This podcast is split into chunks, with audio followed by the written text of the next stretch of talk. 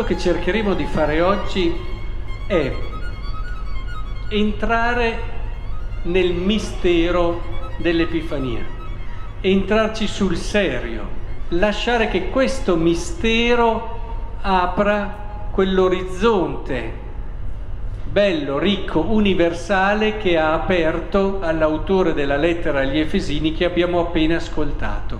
Ripartiamo di lì.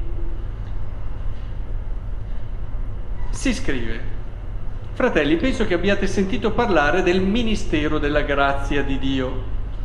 A me affidato a vostro favore, per rivelazione mi è stato fatto conoscere un mistero.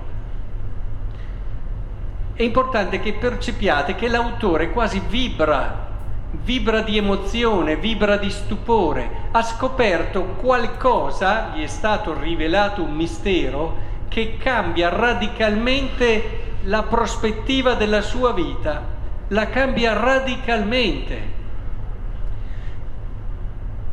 È decisivo che comprendiamo allora che cos'è questo mistero.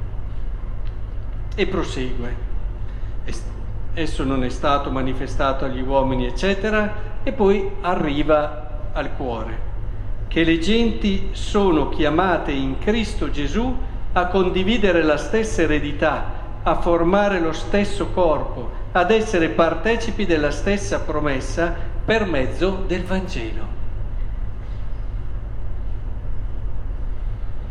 Quindi voi direte, beh, tutto qui lo sappiamo, eh, noi lo sappiamo, ma allora non era così ovvio. Allora dovete pensare che il popolo di Israele, il popolo eletto, si considerava destinatario unico della salvezza di Dio. Qui invece questo mistero aiuta ad entrare in una prospettiva totalmente nuova. C'è l'elezione, certo, del popolo di Israele, è stato eletto, prediletto, ma un'elezione che è in vista della salvezza universale, della salvezza di tutti. Credetemi che questo per un israelita è stato uno sconvolgimento. Ma come? E c'è stato anche proprio chi ha fatto fatica. Paolo è stato uno di quelli che ha fatto più fatica a far entrare questa idea questa idea. Ora, è vero che non sempre l'avevano capito le generazioni precedenti, dice qui, però le letture di oggi ci fanno capire che c'era già come un sottofondo. Provate a pensare al profeta Isaia che abbiamo ascoltato nella prima lettura. Dice, uno stuolo di cammelli ti invaderà, dromedari di Madian e di Efa, tutti verranno da Sama portando oro, incenso e proclamando le glorie del Signore. C'era già in sottofondo questa idea, è che non la si era ancora compresa. Così il Vangelo con i re magi che fanno capire chiaramente che questo bambino è non solo per la salvezza di Israele, ma per la salvezza di tutto il mondo. Ora, questo passaggio epocale, straordinario, è quello che dobbiamo vivere noi oggi passando dal macrocosmo al microcosmo. Cioè cosa vuol dire vivere l'Epifania? Vuol dire venire a messa? È una cosa buona, eh? Intendiamoci. Ma non andate a casa pensando di aver fatto l'Epifania. Vivere l'Epifania vuol dire rivivere l'emozione, il, chiamiamolo anche turbamento, eh, lo stupore che ha vissuto l'autore della lettera agli Efesini, cioè rivivere questo stupore di colui che passa dal particolare all'universale. Cerco di spiegarmi meglio. Questo qui è passato dalla consapevolezza che la salvezza era per lui alla salvezza che è per tutti. Ha cominciato a vedere gli altri in un modo totalmente diverso, quelli che non erano popolo di Israele in un modo totalmente nuovo. non erano più stranieri, non erano più altro da lui, ma qui si dice chiaramente, sono chiamati a condividere, attenzione cosa dice, la stessa eredità, ma poi non è contento, lo stesso corpo, formare lo stesso corpo, c'è qualcosa di più, eh, di più, come dire, identitario di un corpo, cioè nel corpo ogni cellula, da quella del piede a quella della testa, ha il DNA tuo, ha l'identità tuo. C'è un legame che possiamo anche prendere un pezzo del corpo, però c'è questo legame che rimane. Quindi dire che formano con me lo stesso corpo, io sto dicendo che quelle persone là che io ritenevo altro da me, sono qualcosa di mio, sono qualcosa che mi riguarda. Addirittura partecipi della stessa promessa. Qui si, si percorre tutta la dimensione antropologica fondamentale dell'uomo, anche la sua speranza. Quindi la stessa speranza, hanno la stessa promessa. Quindi c'è un qualcosa che mi lega agli altri che è profondissimo.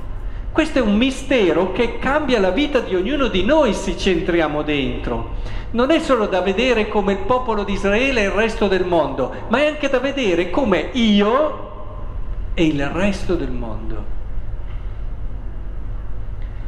A partire da qui, da chi ho di fianco in questi banchi o davanti o dietro, e poi allargare, allargare sempre di più al paese, eccetera. Se io guardo l'altro e lo comincio a vedere con questo spirito, entrando in questo mistero, io mi dico, ma quell'altro lì ha la mia stessa eredità, forma il mio stesso corpo, è partecipe della mia stessa promessa. Quell'altro lì è qualcosa di mio che mi appartiene. Cambia completamente.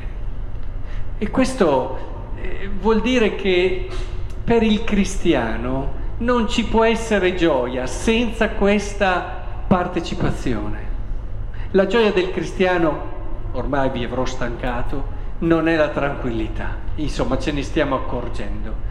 Perché quando hai un cuore dilatato così, te la sogni la tranquillità, come quando uno che ha una famiglia e allora magari anche qualche bambino e, e si è allargato un po', tra virgolette, il suo io a dimensione familiare e allora difficilmente tranquillo, perché quando non è malato un bimbo è malato l'altro, quando non è malato l'altro sono malato io, oppure ci sono tantissime altre, però questo vuol dire che non è felice, vuol dire che non sta realizzando qualcosa di grande, di bello che sente suo, certamente no.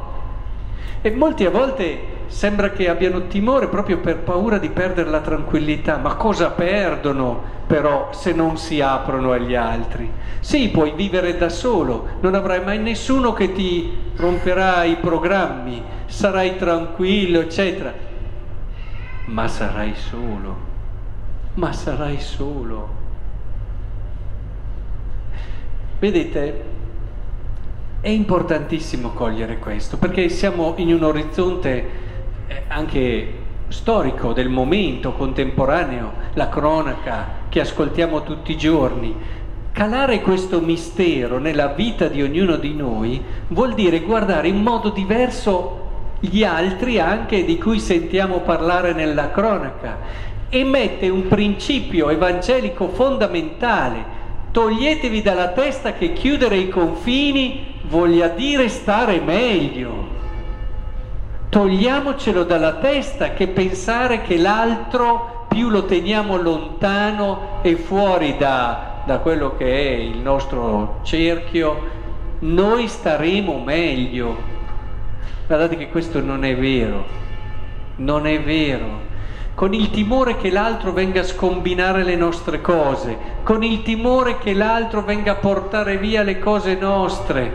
Ragioniamo così, Guarda, se potessimo fare una bella scommessa, ci mettiamo lì, eh, solo che non è facile da verificare subito. Però io ne sono assolutamente certo, chiudiamo tutto, ci stiamo solo noi, credete che staremo bene? No, staremo peggio di prima, staremo peggio di prima, perché noi immettiamo nel nostro stato un principio che è un principio che non ti può far star bene nella vita. È vero che a volte se ragioniamo così a, a pelle, a pancia, ti può, ma insomma adesso stiamo attenti, dobbiamo custodire le nostre cose, difendere le nostre situazioni, ma stai attento perché se non entra questo mistero dove vivi, il Papa parla di globalizzazione della solidarietà, potremmo andare ancora più in là, globalizzazione di quello che è il tuo essere più profondo e spirituale, cioè se tu non capisci che quell'altro lì è qualcosa di tuo e se l'altro non sta bene, non è felice, ti manca qualcosa, tu non sarai mai felice nella vita. Certo non sarai tranquillo, non avrai tutte le tue cosette messe in fila come ti piace, non avrai tutte le tue sicurezze che ti danno l'impressione di essere felice quando invece ti danno solo un po' di tranquillità, alla fine sì, queste cose, ma poi ti accorgerai che ti manca la cosa essenziale.